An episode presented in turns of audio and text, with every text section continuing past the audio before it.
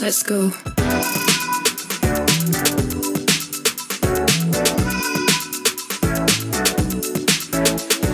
Welcome to Micromobility, a podcast exploring the disruptive potential of lightweight utility vehicles. Using the history of computing as a framework, we examine how these technologies will upend everything we thought we knew about the future of urban transport. The host of the show is Horace Dediu, founder of Asymco.com, and I'm his co host, Oliver Bruce. Hi, team, Oliver here. This week I interview Julia Thayne Demordaunt, Principal of Urban Transformation at the Rocky Mountain Institute. I am a massive fan of RMI. They've been advocating for market based climate solutions for years and have some of the most in depth research on the pathways required to help us meet our climate goals, especially in urban transformation. As I mentioned in this episode, I often say that if you spend enough time in micromobility, you fall backwards into urbanism. Talking about bike lanes, street space reallocation, zoning, land use implications, and the like. Well, Julia started there and fell backwards into micromobility. She came on board as one of our hosts for the Micromobility Europe conference, and I had an absolute blast meeting her and talking about her work. I'm absolutely stoked that she will be joining us again for Micromobility America coming up next month. In this conversation, we talk about the opportunities and pitfalls of micromobility in all its forms and how they intersect with cities. We had a blast, and I hope you do too listening to this. As you probably know by now, as I mentioned, Micromobility America is coming on the 15th and 16th of September to the Bay Area. We've got some amazing speakers this year, including Mike Radenbaugh, CEO of Rad Power Bikes, the largest e bike player in North America, Wayne Ting, CEO of Lime, the godfather of mountain biking, Gary Fisher, and Eric Adams, the mayor of New York, will be joining us virtually as well. We're expecting up to a thousand of the top micromobility nerds, thinkers, entrepreneurs, and investors. I will be up there and would love to see you. Get your tickets at micromobility.io. And with that, here is Julia. Let's go.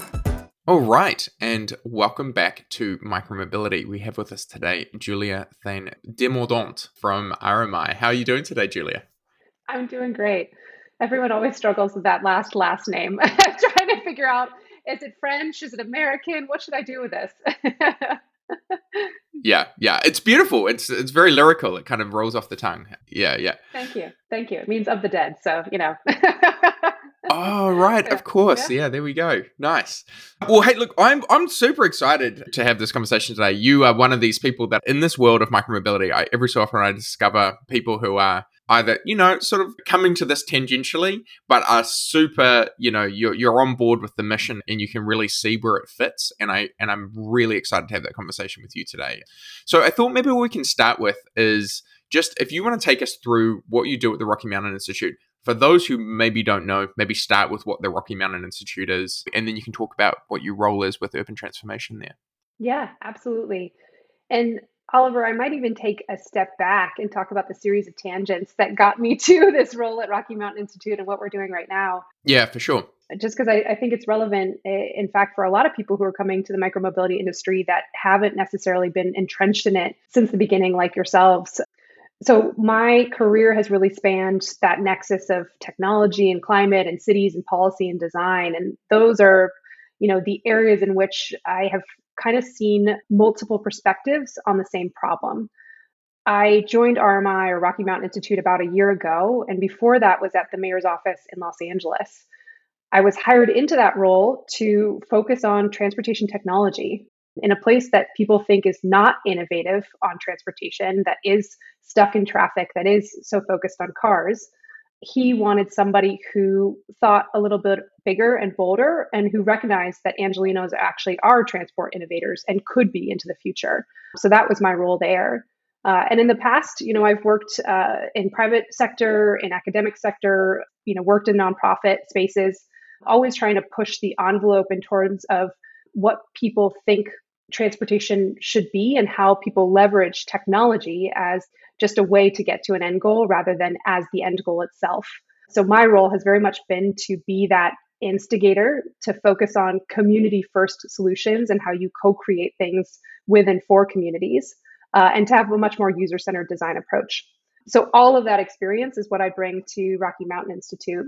Uh, rmi yeah awesome. yeah global nonprofit uh, very rapidly growing we are focused all on climate action we do two things in five places. So we work on decarbonizing the world's most heavily polluting industries using what we call market transformation. So it's finance, it's investments, it's policy changes, it's public private partnerships. And then we work in US, India, China, parts of the global south. And then my realm is cities. And my specific focus is something called climate aligned urbanism. So, how do you accelerate equitable climate action in cities through land use, housing, and transportation, which are really three, you know, pillars of a stool in order to reduce transportation emissions in cities. So I have this long running trope that if you spend enough time in micromobility, you fall backwards into urbanism.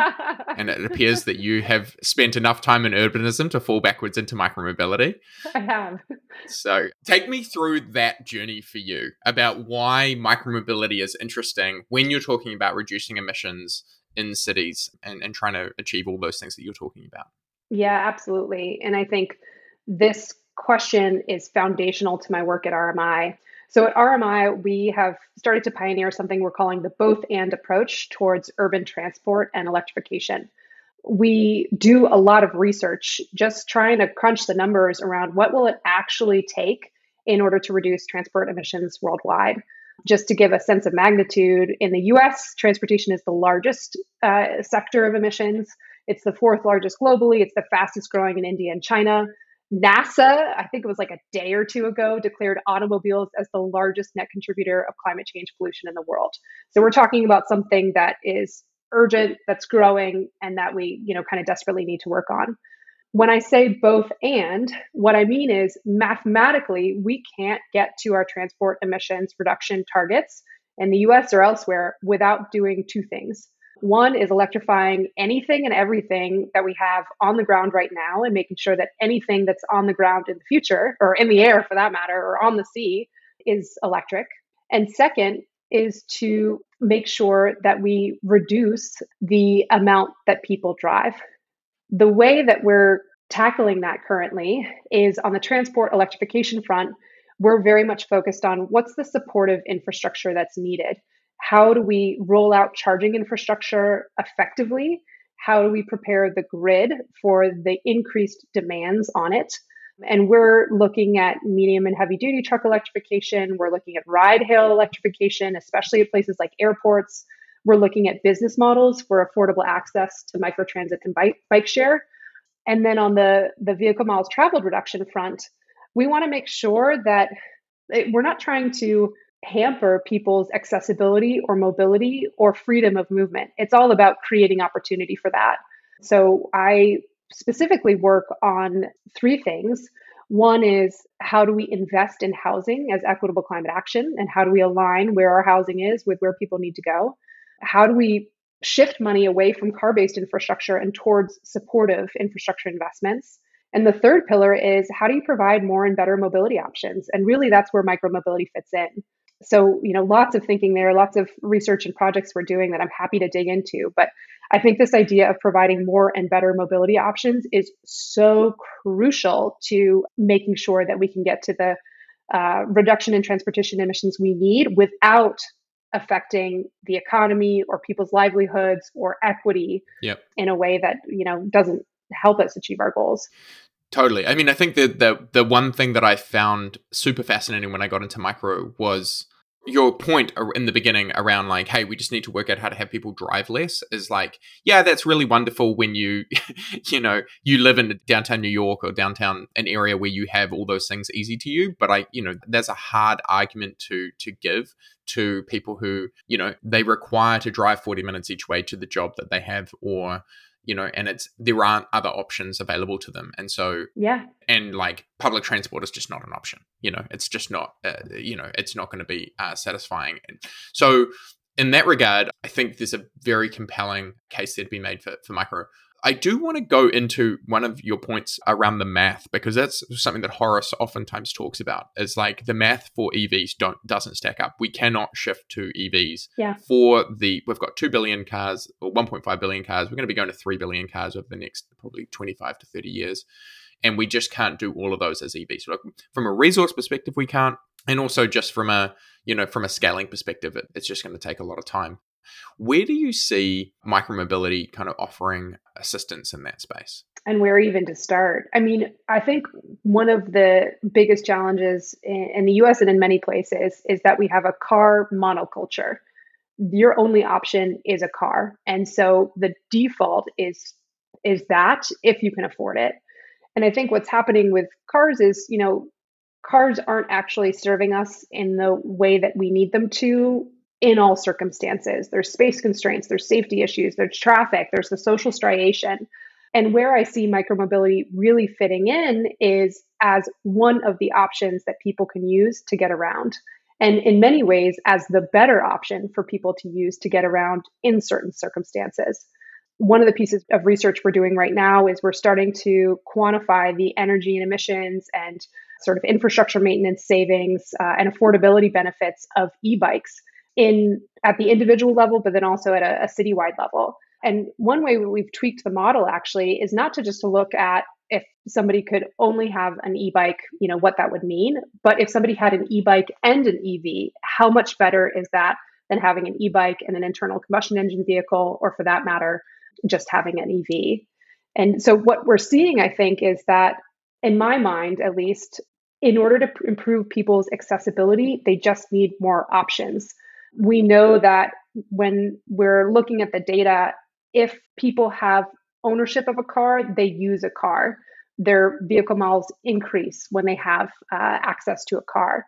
Same thing is true with bikes. So I think if we give people, again, sort of access to more options, they'll choose the option that works for the trip they're trying to take. And, you know, again, I think that's where both privately owned and shared micromobility come in. Yeah. All the things that we've talked about today in this instance have been e bikes. I'm kind of curious, you know, like Horace defines micromobility as being anything from like a one wheel through to a, an Eli or a Nimbus, a sort of like 500 kg, 1,000 pound vehicle. And yet we still haven't seen that many, you know, like they're not that common in the market. You know, you the, probably the biggest one out there is the Polaris NEV, which is like the little golf cart thing that you can buy. Do you consider that to be a material option uh, when you when you're running these models and looking at this study? Like, do you consider these sort of like slightly larger vehicles that might be better serving for a whole bunch of stuff? Do they factor in, or are they kind of yeah irrelevant in the general scheme of things? Yeah, to, yeah. compared to like an EV versus in a bike, that sort of thing. Uh, this is where I feel like I could go really dorky and nerdy with this and get into like the, the details. You're among friends. Come, come on now. yeah. oh, there are other dorks and nerds who listen to this. That's so weird. Um, or who care about micromobility, and maybe that's just the entire industry. In any case, so now let me go on my dorky tangent, which is, you know, you probably have a lot of experience with this actually, Oliver, which is just vehicle certification and making sure that vehicles are up to certain safety standards in different countries in the US, I think we have kind of prohibitive vehicle safety standards that limits what we can see on the roads or on sidewalks in a way that's just unnecessary, but also sort of speaks to the way that we've privileged light duty vehicles and trucks. I don't know that you see those same sort of prohibitory regulations in other countries, uh, or certainly the enforcement of them. So when I look for innovation in micromobility, I never look at the US. I look at what's happening in India with the two and three wheeler explosion and just the incredible innovation you see in vehicle type there.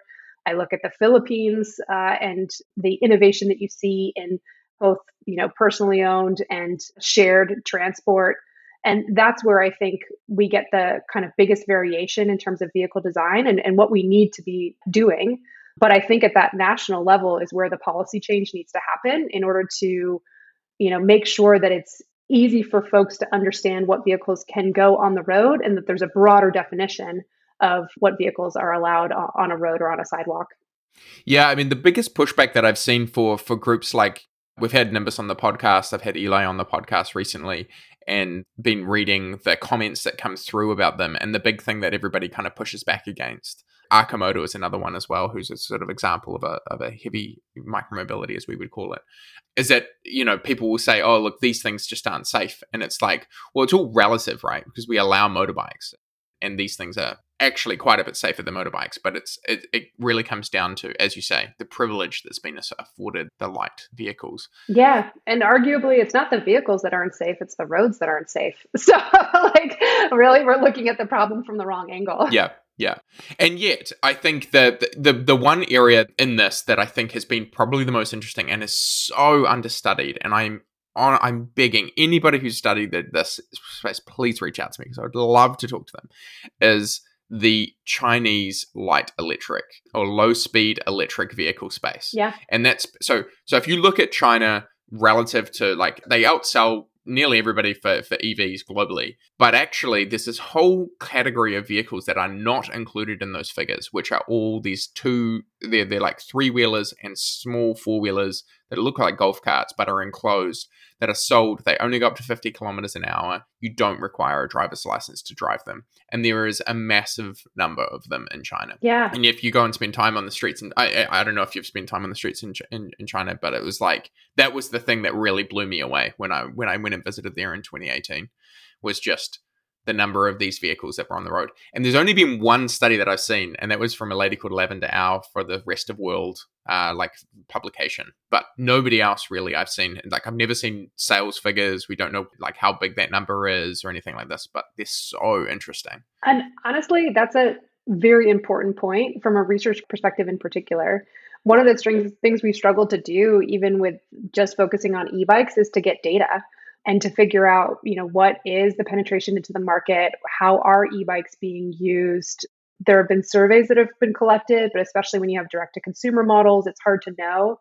When i was at city of la we did two things um, one, and maybe also all of you remember this, one of the things that we did is we uh, launched the mobility data specification, which was an API to. Oh, I do remember this. Oh, you do? Oh, I'm sure some of the yes. listeners on here have remembered it as well. Um, they caused quite a ruckus. Um, but the point of it was yeah. to have some transparency in data so that cities could utilize that information for their use cases, which is thinking about and showing to, you know, politicians especially, here are the streets that we have where we have more scooter riders than we have car drivers, which in LA is incredibly important.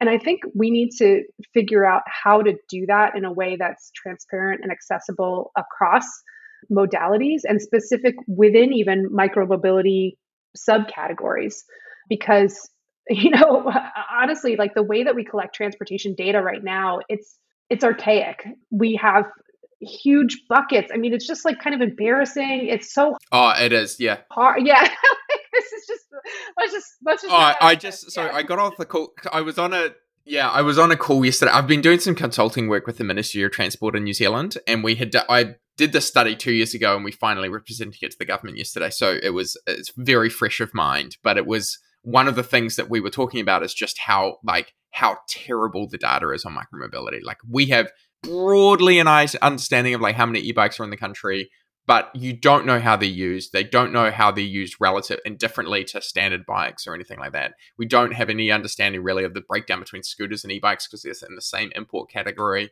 It's just, uh, and that's like for a country that's actually quite good at collecting its data. Yeah. And I, I have always maintained, and again, this is another one of these like, if anybody wants a PhD or a master's uh, uh, thesis and wants to go do the research, finding out a way to build an AI you know, overlay that you can just take a video feed and be able to separate out shared scooters, personally owned scooters, e-bikes, standard bikes from a video feed, I think is just going to be incredibly valuable information to be able to provide to a to a government because yeah. every government in the world that I'm talking to wants to know what that is and don't doesn't have a way of being able to do that easily. Yeah.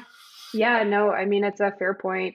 We're using some of the most sophisticated platforms too that either create synthetic populations to mimic travel patterns or you know bring together different data sources in order to uh, look at travel patterns from a certain level but it's the same thing. I mean from a micromobility perspective they like barely break out scooters from e-bikes and what we're talking about is even above and beyond that. Like I, I can't imagine and maybe there is this out there but a data set that looks at these light electric vehicles like there are in china or the two and three wheelers uh, like uh, in india or any of the you know very interesting mobility options that you see in places like Mexico City that again kind of span this shared versus privately operated but shared versus uh, privately owned and operated. Yeah. So I, I mean, you've been in the mix with this stuff. Uh, so, for those who don't know, Julia was uh, one of the MCs uh, alongside me at Micromobility Europe and will be MCing also at Micromobility America, which we're very excited about September 15th, 16th to get your tickets. but one of the things that, like, I think you've now had a decent amount of exposure to is what is, you know, the tech that is coming or the things that are the things that are possible. And I'm very curious for you, you know, you're, you're obviously thinking about this. You're thinking about how do we build denser cities? How do we from a from a climate perspective? So, and one of the big things that like we could talk about in that space is just the challenges you have when you try and build more dense cities is that until now we've only been able to do that in places where we can build subways and oftentimes building subways is a very expensive undertaking or building you know big public transport projects is a big undertaking and yet we've got a number of governments around the world building or, legislating for more density. And I know California just yesterday, was it?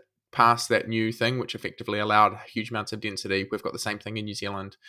What are the vehicles or the tech that you've seen uh, at the conferences coming down the pipe that you think will help governments be able to achieve that density?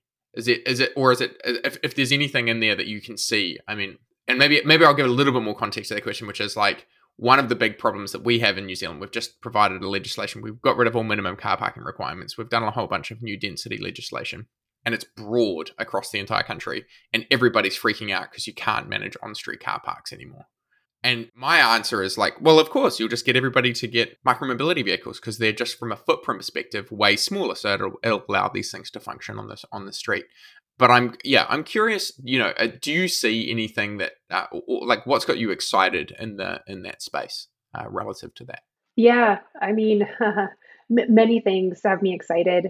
One of the key focus areas for uh, my research in RMI is just any new construction, whether it's happening in the US or happening abroad. Some of the places that are fastly urbanizing or most quickly urbanizing, like Nigeria, for example, in Africa, the reason we're so hyper focused on new construction is that so much of the new construction of housing in particular is happening in greenfield areas way outside of cities. I mean, they have no, like a snowball's chance in hell of like actually having lower transportation emissions if they're going to be located so far out of the city to begin with. And are those car dense developments? Just out of curiosity? By default, I mean, they kind of have to be. They are car dense developments. Right. Because any inter, even if the housing itself is quite closely linked to each other, they're often not tied directly or within close walking, biking distance of any of the resources you really need, whether it's a hospital or a school or um, a grocery store or, or whatever. And I say that again, it doesn't matter if it's a US context or not. Similar things are happening, certainly in some of the metro regions in India. So uh, we really think of the new construction in two ways. One is about how do you unlock the policy and sort of investment needs for building housing in places that already have low vehicle miles traveled. So, how do you make it easier to build another rentable unit in somebody's backyard? How do you make it easier to convert a single family home property into four units or eight units? And what are the policy mechanisms to do that? The second way we think about it is how do you retrofit suburbs? So, how do you start to bring some of those more commercial, healthcare, academic resources closer to where people already live? And is there some policy flexibility for that? And is also there some uh, investment bonuses or investment incentives uh, to be able to build complete communities, even if you're building them outside of cities. And that idea of complete communities or uh, making something walkable by design is an approach that we've already pioneered with developers uh, in India uh, and actually showed material reductions in vehicle miles traveled, like to the uh, order of 40% VMT reduction compared to what it would have been otherwise, and, and hoping to scale that work. And is that basically, for example, like putting a shop in a in a real estate development where we exactly yeah right. So the people are like, oh, I don't need yeah. to go out to the shop just simply to buy the most basic goods. Yeah, yeah, and I mean, I, think so. Those are sort of the policy options, the investment options, and working directly with developers and financial institutions. But when it comes also just to like how do you promote density how do you promote street safety how do you promote street design connectivity i mean i'm like all aboard the train of like, let's put a micromobility option in the hands of every person. We're not doing that right now. We're we're definitely pursuing the strategy of like, let's create the luxury options. And then once the supply chain and the economics works out, like it'll all kind of make sense and there will be lower cost options that people can use. And I'm all about the let's subsidize private ownership heavily so that we can widen the base of fo- folks who can afford micromobility and then create this sort of knock on effect of more advocates and like a political movement towards wanting safer street design, uh, wanting more bike lane infrastructure, wanting more bus lanes, wanting you know some more density. Because I don't think as a micromobility industry, you know, I, I guess I'm, I'm part of it now that we're necessarily doing that in the same way that is needed in order to create more of this political push. And again, I would say that's true, especially in the US, but it's true elsewhere too. Yeah so that all makes sense in uh, when you're talking about like okay you can build neighborhoods that have got shops in them and all that sort of stuff. But if you're building out in these areas on the you know the edge of lagos in nigeria and and as it is a car you know centric development you're not going to necessarily get these folks out into onto e-bikes right? Like i just don't think that that's going to be the case. One of the things that i've been kind of excited and i'll, I'll, I'll own here you know, I'm also an advisor and an investor in the project, so obviously I'm going to be slightly biased. But like part of the reason I've been excited about Nimbus, but not only about Nimbus, it's like Arcimoto and Trigo and Eli as well, is that there are small electric vehicles that are going to emerge that are enclosed that have like climate control. They're effectively cars, but they are well, they do the job of a car, but they're small enough that they're they're actually footprint wise way lower in emissions and, and better.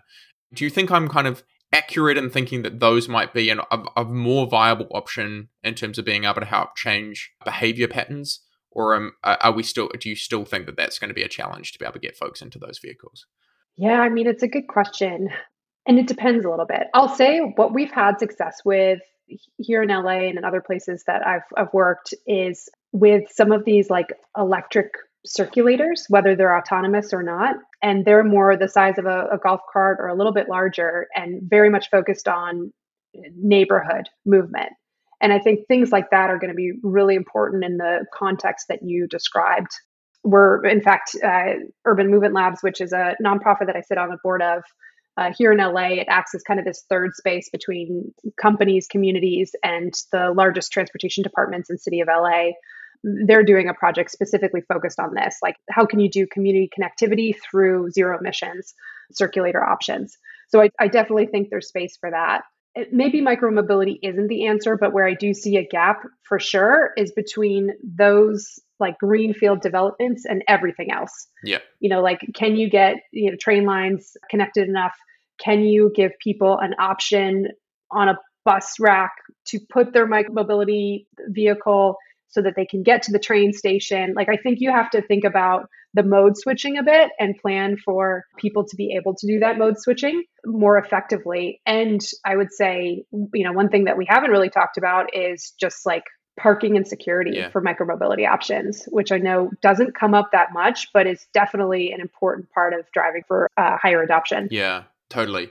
Um, I want to come back to a, a, comment that you just made before about municipalities being able to drive, you know, assist in the uh, like adoption and, and, and being able to like get more people into like public subsidies for private use. And you know, I want to go back. You, you, can kind of look at the context of like the Inflation Reduction Act just extended seven thousand five hundred dollar EV credit, but it doesn't apply to two or three wheelers. Mm-hmm. There's a heap of money that's going into EVs, and I'm like, you know, shaking my hands at the cloud sort of uh, situation because it's like if you're really serious about reducing emissions, the big thing you want to be subsidizing micromobility, but we're not going there. You know, what are the efforts that you've seen around the world for helping? So, municipalities saying, like, yes, we want this, we want to see it happen, we want to effectively assist with the development of this space. And also, you know, what does that cost them? Uh, you know, are there any examples that you can kind of point to and say like they've been incredibly effective? We really like what their model is, and other other places around the world should be adopting them. Yeah, it's a great question. I'm uh, like compelled to say that the Inflation Reduction Act is great. Very happy that it passed. Aren't we all? Yes. Um, it's going to do a lot for climate. But I totally, yeah, I totally hear you. And my follow on comment is always like, but micromobility tax credit or e bike tax credit should have been in there and yep. hopefully will come in the future. What I have been seeing though is, I mean, of course, there are other countries where they're starting to do tax credits, eh, in several in Europe, I believe, that are doing tax credits at the national level. And that's really how we should be thinking about it. But there's a lot of cities and states too, including in the US, that have really stepped up. One of the ones that I like to point to that has been very successful is the city of Denver in Colorado State, sort of in the middle of the country, Midwest of or uh, west of the country in the US. They uh, have about $9 million that's allocated on a yearly basis for, they call it the Climate Action Voucher Program. And it's actually across a couple of different types of uh, investments like heat pumps for housing, electric bikes, electric cargo bikes, and then EV charging infrastructure. So they have a bit of flexibility in how people can do this. But every month since they've started, the e bike incentive has been sold out, like crashed the website, you know, oversubscribed. And one of the things I really like about it, well, actually, two things. One is they do have like an income qualified option. So you get more money off the e bike if you earn less, um, which I think is a really elegant way of doing that and kind of speaks to my hope, dream, inspiration, like request for people to put a micromobility option in the hands of every person. But the second thing they do is they go through their local bike shops. And that's a bit of a different twist on the problem than what I've seen in the micromobility space, which is, you know, the, the shared side, sort of like you can either rent a micromobility option month by month, or maybe you use your city's micromobility option. And it's also different from the direct to consumer. You order it through the internet and it arrives in your home, you know, yeah. however many weeks or sometimes months later. So I think it's it's interesting to kind of pull in those like local bike shops as a way to tie micromobility to the economic development of the city. And that is crucial for micromobility being successful in the future. That's what the automotive industry did. That's what the aerospace industry did. Like they made it an economic development play. And I don't think micromobility has done that yet. And that's where I would say, like, strategically, the industry needs to get together and move in that direction. Like, here's what we need as an industry in order to be successful, and here's how we would create jobs for you. Yeah, amazing. Uh, there's one uh, one really cool story that I'd love to relay to you, which I only found out about yesterday, but I'm very excited about it. Is so there's a company down in Australia called Lug and Carry, and they do e-cargo bikes. They they rent out Tern GSDs and HSDs to, to folks, and they do it on a on a on a weekly basis. If you don't like your bike or you want to change it or whatever, you can kind of give it back. They've built it specifically for families. Seventy percent of their customers are women, and they they're really focused on families and building them in in the kind of the core the big the big cities on the Australian east coast. And the program that I didn't know about, so I knew about that company and I was like, oh, this is very exciting. I was talking to the founder. And he was like, yeah, we've done this whole program with councils where we say, we'll come in and you just pay for a month of this and we give it to we give it to folks. And, you know, they, they can try out an e-cargo bike. It costs you a little bit, but not really that much, relatively speaking. And then the councils, you know, th- th- they love it. They don't have to handle any of the bikes. They just kind of help get the program in place and they've seen a 50% of the folks that they got the bikes for free 50% of them signed up to the service wow it was like an incredibly powerful uh, uh, solution i think for being able to get and what they're finding is that you know similar to what you're talking about it you end up with that uh, on the other side they're going through schools and other pro- you know other community institutions to be able to get that the, the kind of adoption. But that's where i think we're going to see a lot of adoption in that space. And it's really cool because like them and we we is the one based up in norway are like the two big cargo bike players that i can see and i'm just very surprised that there aren't more of them. I would love to have more of them. If you run one of these things again reach out. We'd love to chat to you. I just love these businesses. They're great businesses you know? They're super interesting. So yeah, I, I I hear you. I mean, like I'm trying to, I'm always trying to think about like what are the things that we can do. I mean, a, lot of it strikes me as being like we build the infrastructure, but the conversation with the infrastructure building is it's just super slow, you know. And you're like you're battling for funding, even though a lot of councils, I imagine these days, um, municipalities especially, are saying like, okay, climate action, we want to do stuff, got money in the kitty but there's like a you know like it's a hard pushback uh, in the political sense to being able to take away car parking spaces so you really need to build the advocacy on the other side. Yeah. So how do you how do you do that you know yeah yeah and it's a chicken and egg situation too i mean i actually um Uh, we, I think we're talking about this, but there's a book out there called Speed and Scale. It's all about what are the highest priority things we need to do in order to reach our climate action goals. And in the transport sector, it's bike lane networks. Yeah. Bike lane networks are like the number one thing that we could do for transport emissions reductions. And so, one of the authors of it, uh, Speed and Scale, Ryan, and I have had this debate like chicken and egg. You know, is it you put micromobility options in the hands of every person? And so you create this like political movement and force to having more bike lane networks, or do you need to have the bike lane networks or safe streets, safe street design, uh, in order for people to actually feel okay being on on bikes or on micromobility options? And in my mind, like we kind of tried this whole like let's you know build out uh, safe streets and and bike lane networks, uh, and we're doing that successfully in certain places, but we're not doing it enough. And I think we got to try the other option, which is like let's just put as many vehicles out on the road as possible and and show that you know there is this consumer adoption, this political push, this public push for um, more supportive infrastructure, and uh, kind of create that groundswell there. Yeah. I'm just thinking of like there's a whole bunch of ideas of like how would you do that in the most capital efficient way possible because it's you know there is the challenge right of these subsidy schemes that I've seen uh you know they can get pretty expensive and like a lot of municipalities like you say yeah. Denver like 9 million dollars I don't know how much of that's actually being spent on e-bikes but you know a, a, direct subsidy can oftentimes be expensive. Whereas i i get really excited about like the Lug and Carry model for example just because it's a subscription based business yeah. the, the actual upfront cost to the council was really not that high and it allows them to and they're the ones not really doing it. What they're doing is they're assisting those early stage businesses that are like just taking off to be able to really um, get into the hands of consumers. I think there's a compelling story to be told there.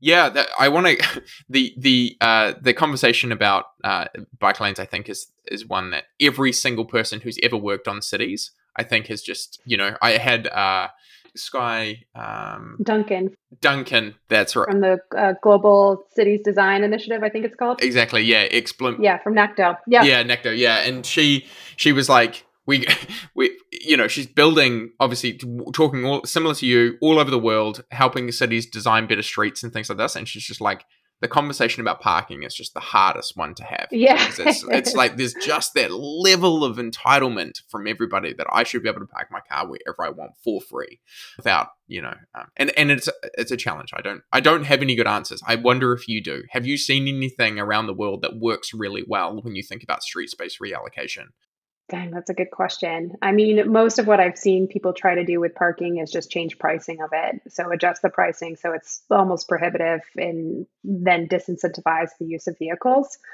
I mean, I think what you did see during the pandemic is uh, in many developed countries, uh, the reuse of street space and parking spaces for uh, restaurants, outdoor dining, mini parklets, and that kind of took off.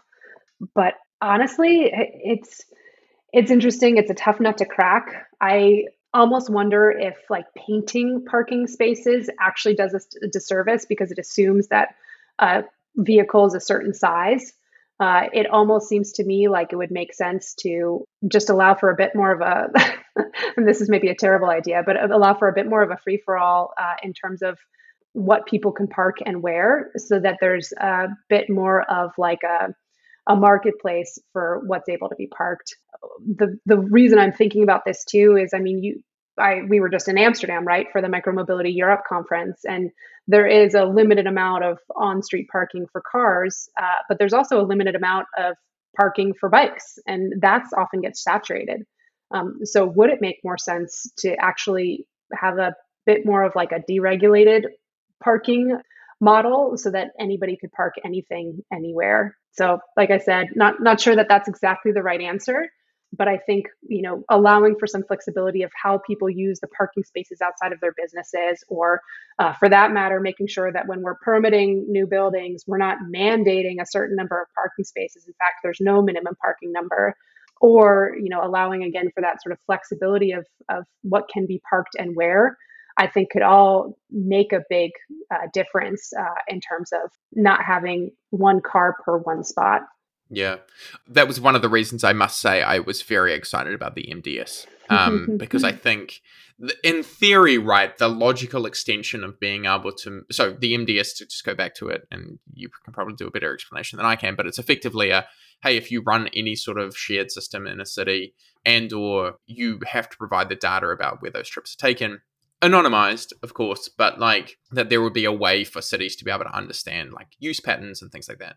I mean, the long term solution, I think, to, to a lot of this is you just end up having to build a coordinated marketplace for space uh, on our streets, and it's and it's like I think the logical extension for us when we talk about micromobility is that when you have the option of something that's one fifth the size of a car, you want to start saying like yeah, look, I will absolutely pay my way, but I should only be paying for one fifth yeah. of the existing, you know, of the space, or one tenth of that of one of those big ass trucks that everybody in drives in America. You know, like it shouldn't be that I'm paying the same amount for a vehicle in terms of road space in terms of parking space as somebody else who's really giant and that you start getting taxed yeah. accordingly right? Yeah. And it also as well you know i think what we get where we're going to get to certainly with the with kind of smartphone enabled mobility services is that we will end up having a like hey this car park is free.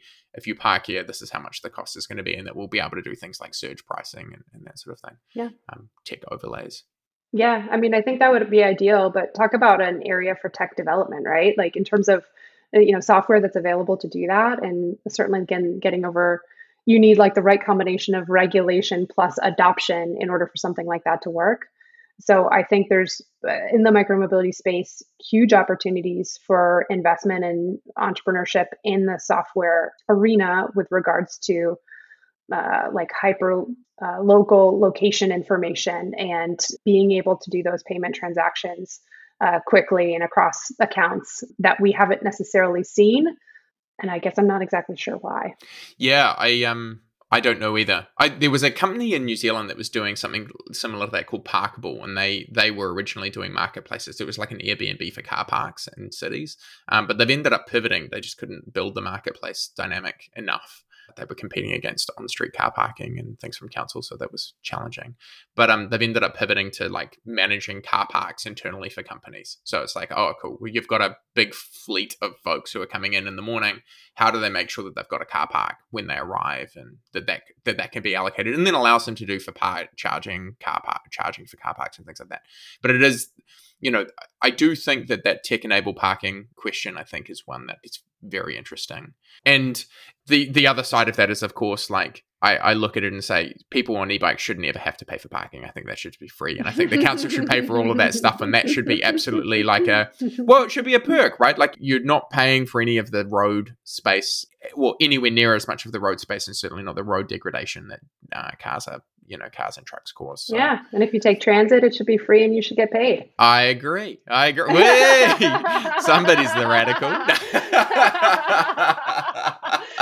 I just said it to be provocative.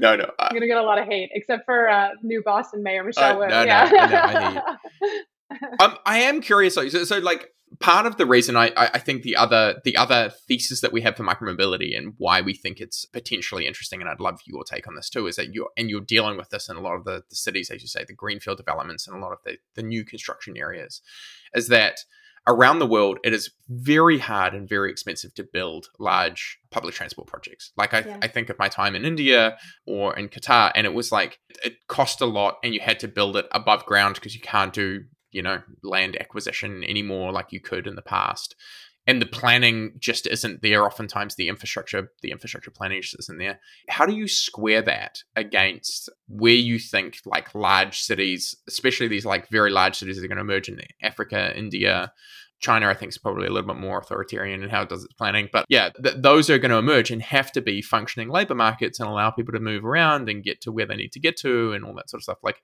how do you see that those two things squaring. Do you think that they're going to be able to do those large infrastructure projects, or is that is that micromobility's opportunity to go and eat up? Mm-hmm. I think they will be able to do those large infrastructure projects. I think they should do those large infrastructure projects, and I think there should be more innovation around how we make those large infrastructure projects less expensive. The reason I say that is because public transport has so many benefits, right? Like, even if it takes a long time to do in terms of accessibility, in terms of job creation, in terms of economic development, quality of life, there are reasons to do public transport above and beyond the fact that it takes a long time. What I'd like not to see in places that are rapidly urbanizing is spending those billions or trillions of dollars or you know whatever um, currency it ends up being on highways and urban highways in particular. I mean, I think there's a, a, a an argument to be made for highways connecting rural areas to urban areas. I get that. But I don't think there's an argument to be made for having an urban highway cut through the downtown of a city so that two suburbs can get to each other. And I think that's where we haven't quantified the harms or the costs in a way that's meaningful or in a way that really nudges, like pushes uh, policymakers yep. and decision makers in a different direction. Because to me, transport, like public transit, it's a no brainer. We should be doing that. We should be doing buses. We should be doing trains. We should be doing monorails. Like we should be, you know, doing micro transit, just all of the slew of public transport options. We should also be spending the billions or trillions of whatever currency it is that we spend on highways right now on micromobility. And I know we talked a little bit about government footing the bill for subsidies um, for micromobility options. Like, you know, governments can pull funding from other buckets in, into that. Um, but I think equally, you know, you could also see these subsidies coming from large employers who uh, are, you know, somewhat responsible for making sure their employees or their staff are able to get to places of employment um, and have funding for that already, but could be, you know, doing some of the innovative things that you mentioned before, like uh, leasing and subsidizing uh, micromobility options for their employees. Oh, I'd love to see it. Yeah, totally. And it's been one of these amazing things to watch, which is I think a lot of a lot of times these things are happening, and it's just it's one of these like I don't think it's ever happening fast enough. You know. Yeah. One of the really interesting uh, pieces of uh, like nuggets that we got when we when I was spending time with VanMoof uh, Taco in, in, in, Amsterdam was he was saying, you know, in the US, actually one of the biggest channels for us has been selling bike subscriptions for for their e-bikes into large companies. That has actually been where the biggest uh, uptake has been, which is also incredibly exciting. Like I think it's wonderful, and it's it's a case of, I mean, my my take is any sustainability officer, if they're worth their salt, should be out there like you know for a large company saying we need to build bike planes past the front headquarters of our, our of our of our company. You know, that should be a prerequisite to you getting a sustainability job. But um, yeah, it's the, again back to chicken and the egg situation. Yeah, yeah. Awesome. Hey, look, this has been such a phenomenal conversation.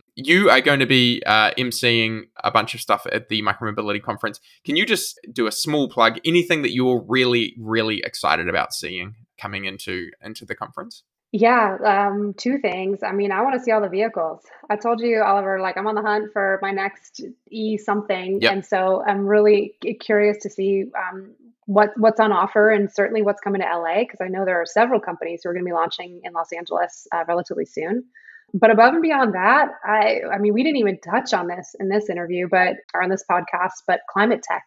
Like I think just you know and, and, and venture capital and funding that's available for climate tech. Like we all have been, I'm sure, like reading the news or understanding that tech generally and funding and investments into tech uh, has been on the decline, except for climate tech. And micromobility, in my mind, fits squarely in the climate tech definition. So I'm very excited to see which investors, especially because we're going to be in the Bay Area and Silicon Valley, show up um, and what they're thinking about how they can uh, nurture this industry uh, beyond um, where it is right now. Yeah, great question, and one that I'm I'm actually uh, I've got a couple of climate tech VCs lined up for for conversations on the podcast to answer this exact question. How can more you know, this feels like it's the perfect uh, company to get it. And interestingly enough, there's a couple of companies that we we will be covering. So Rad Rad Power Bikes um, managed to get their a big chunk of funding uh, in their latest round from right the TPG Rise Fund, which is a big climate tech fund, and River uh, which is a e-moped manufacturer from India, just got funded by cl- like lower carbon and trucks and Maniv. And I think there is like it's starting to happen, but I just want to see that flood of capital come into the space um, for the really cool vehicles. Yeah. So that'll be exciting to see. Yeah, yeah, yeah. Wonderful. Hey. Oh, if I was going to say, if I could make one more plug. Yes. I mean, you, you started this interview by saying I sort of like tangentially got into the micromobility space. And part of the reason for that is because I find that, you know, the micromobility space is sort of like a different type of tech space um, meant to be you know more inclusive. There's a greater set of designs of the vehicles themselves different types of business models. So i'm really excited that at the conference the work that you all do is so focused on why are these options meaningful to people in the diverse ways that they present themselves and how can we lower the barrier to entry, even just from an education perspective, figuring out what's one micromobility option versus the other for new consumers. Because I definitely found myself in that space where, like, I honestly don't really care what level one versus level two versus level three means from an e bike perspective. But if it means something different and how I use it, that's what I care about. Um, and so I think yeah. that's where the industry is going. That's what you all are, are pioneering. And that's like kind of where I fit in is uh, just figuring out how do we make these options more accessible to more people. Oh, great question. yes. That is absolutely the aim. No, no, I, I, I laugh because so one of the things that I, have been spending a bit of time, uh, you know, and I all credit to the fe- folks who were super into electric scooters. There's a kind of very, very strong community of people who really love their electric scooters at the moment. But it feels a little bit to me right now like the early days of computing, where people are like, you know, I've got 70,000 megahertz, you know, and someone else is um, compar- comparing their RAM. And someone, you know, people are just going to come along with scooters that are just, you know, they work and they're great, or they're micromobility options and they're great, and people just love them. And you feel it when you ride it that you just go, like, wow, this is materially different to anything else. And so, I think you know the part that I I want to play in the industry certainly uh, is being able to navigate us through the you know the folks who were really really you know obviously hardcore early adopters and really into this and helped us get to this stage into the how do we make it that your mum and my mum and um, our friends who just don't think about micro at all are just like, well, of course I'd use micromobility. Like it's just the most natural uh, way to get around, and it's the best way to see a city, and yeah, you know that sort of thing. So, thank you, and thank you for all your help with this as well. By the way, it's super super fine getting to do this work with you. So, yeah, for folks who do want to track you down, what are you on on Twitter? At Julia Thayne. Perfect. That's Thayne with a Y in the middle. And I'll link to all of this in the show notes. And um, yeah, and if folks want to reach out to you about the work that you're doing at the Rocky Mountain Institute, is there a, is it best to just try and reach out to you on Twitter or, or is there another way to get, get in touch with you? Twitter, LinkedIn, uh, email to jthayne at rmi.org. Would be happy to talk with anybody about any of these things. This is not just the work that I do for my day job. Uh, like many people in this industry, it's the thing I think about all the time and, and, perhaps too much. So, you know, we'll grab virtual coffee and, and discuss. Yeah, awesome. Great. All right. Well, look, thank you so much. And again, really excited. Uh, folks, if you do want to meet Julia, she will be at Micromobility uh, America. One final plug September 15th to 16th. Go and get your tickets, micromobility.io. All right. Hey, thank you so much, Julia. Really looking forward to having you on again at some point in the future, too, as well, to talk about the uh, very cool projects that you're working on at RMI. Thank you. See you at Craneway. Cheers.